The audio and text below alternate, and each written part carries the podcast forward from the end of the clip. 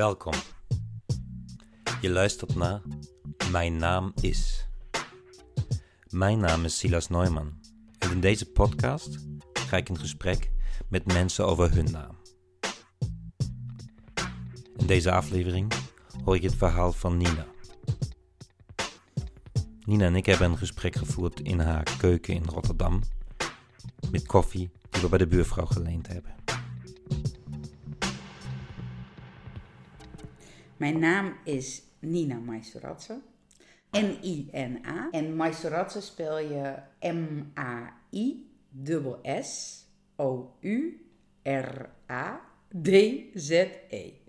Dan ben ik heel geoefend in, uiteraard, hier in Nederland.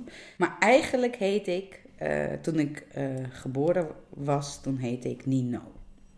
Wist je dat niet? Dat heb ik, dat heb ik je niet verteld. Oh, dat is een mooie... Ik heet eigenlijk Nino. En Nino is een Georgische meisjesnaam, een hele belangrijke Georgische meisjesnaam. Uh, want Nino is de belangrijkste heilige van Georgiërs. Nino is degene die uh, het christendom naar Georgië bracht uh, vanuit Israël.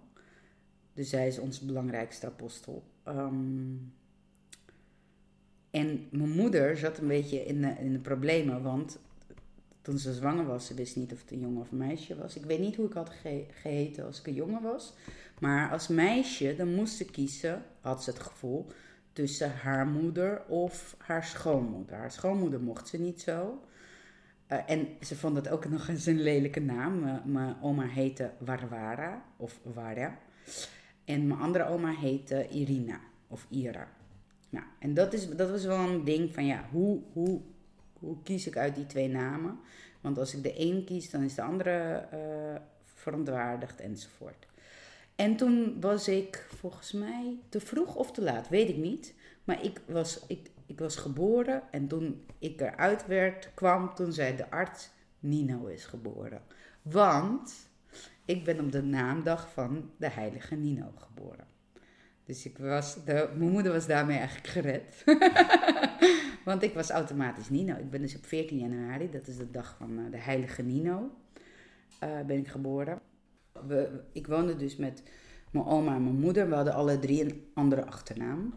En ik uh, als enige een Georgische achternaam. Daar werden ook grappen over gemaakt dat ik als enige echte Georgiër ben. Wat ik ook dus ben, want zij zijn geen Georgiërs. Zij zijn, als je de nationaliteit aanhoudt, hoe dat in de Sovjet-Unie werd gedaan, dan zijn ze Joods. Maar ja, volgens de Europese begrippen, of überhaupt, uh, hoe zeg je dat? Uh, de westerse begrippen is Jood zijn geen nationaliteit.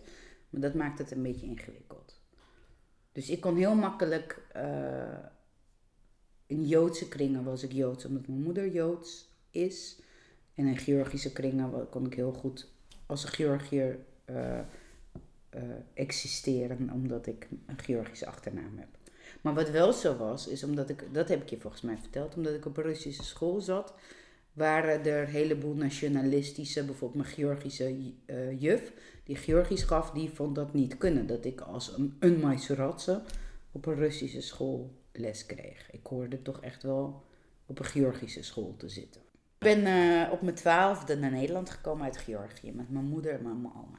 Ja, oh ja, je moet gewoon een document aanmaken, een asielzoekerdocument. Nino is een Georgische meisjesnaam. En toen wij naar Nederland kwamen, toen merkten we al vrij snel dat Nino hier een, ja, in Europa een jongensnaam is. En omdat wij nooit moeilijk deden over.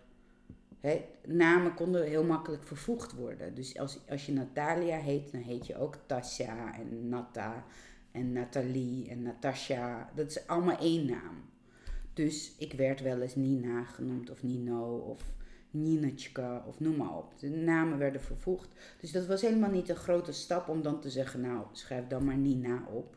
Nou ja, bijvoorbeeld mijn, hoe zij mijn achternaam gingen spellen met dubbel S, O, U. Uh, iemand heeft dat bedacht. Iemand die dan op dat moment dat aan het schrijven is. Oh, wat is Kyrillisch? Ja. Je moet, hoe, hoe ga je dat? Dus in zoverre kun je als een, een, een politieagent ineens een een keuze maken wat voor, mij van enorme invloed is. maar ik ben er wel blij mee. ziet, ik ben volgens mij de enige Maisoratse met, met dubbel S, O, U, R, A enzovoort. De meeste Dus zijn gewoon M-A-I-S en dan U, R-A-D-Z-E. Majoratse is volgens mij nummer drie na achternaam in Georgië, een soort van Jansen. Dus we hadden ehm, vrij snel nadat we eh, uit Georgië hier naartoe kwamen, hebben we denk ik anderhalf jaar eh, gewacht met alle, alle, alles wat erbij komt. En toen kregen we een eh, green card, een, een, een hoe heet het, een humanitaire status kregen we, status C, dat bestaat niet meer. En, toen, en da- daarna moet je gewoon vijf jaar wachten. En dan krijg je, kan je nationaliteit krijgen.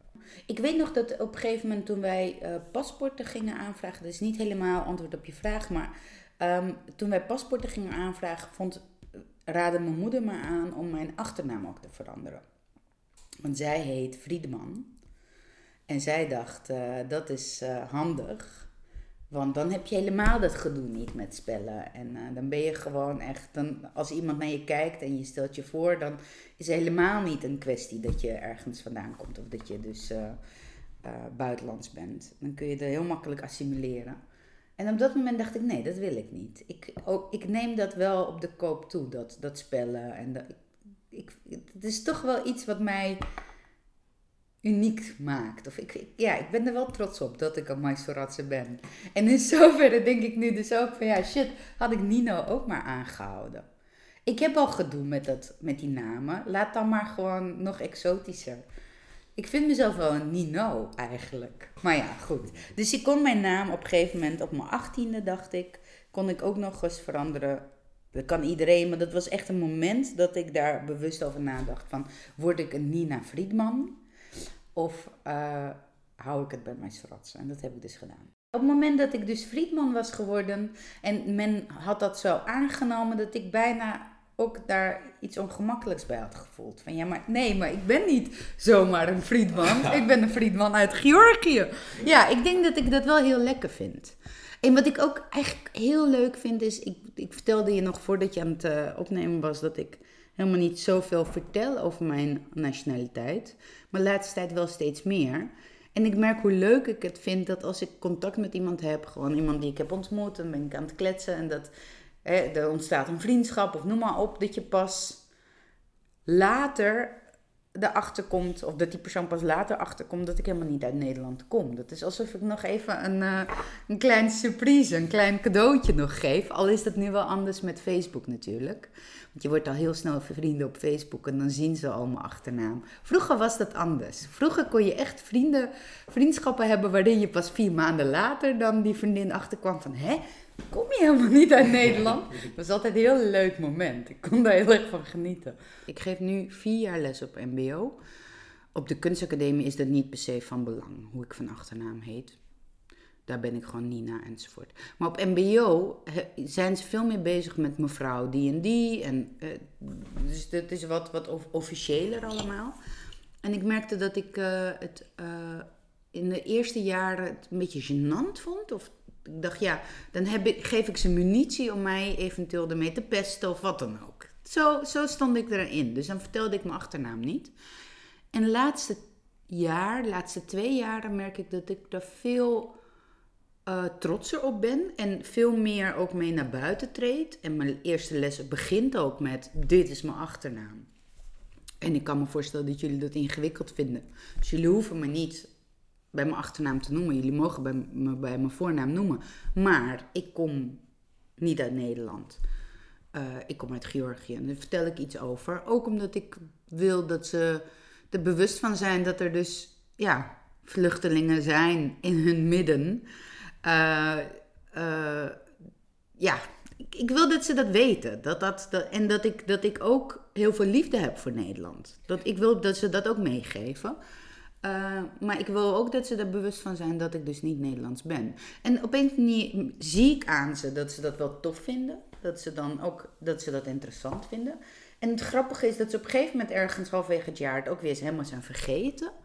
En zo ongeveer nu, zo in maart, dan merk ik dat er gesprekken komen van... oh ja, maar mevrouw, u komt helemaal niet uit Nederland. Waar komt u dan vandaan? Dus dan zijn we al een beetje ontdooid en dan komen we een beetje persoonlijk vlak. En dan vertel ik daar ook over. Maar het is heel leuk dat je daarna vraagt, want dat is echt een soort van coming out van de laatste jaren. Dat ik, daar, dat, ik dat bijna inzet als sympathie uh, vote of zo. Om ze al op, mijn, uh, op voorhand aan mijn kant te krijgen. Van ja, ik, juist in plaats van me daarvoor te generen, dat ik dat juist inzet als iets goeds. Dit was het verhaal van Nina. Nina is docent, illustrator en cultureel ondernemer. Als je meer van Nina wil weten, bekijk dan eens haar site doemijnina.nl. En als je een tip voor mij hebt, iemand die ik echt een keer zou moeten interviewen over zijn naam, stuur dan een mail naar info.silasneumann.eu. Bedankt voor het luisteren.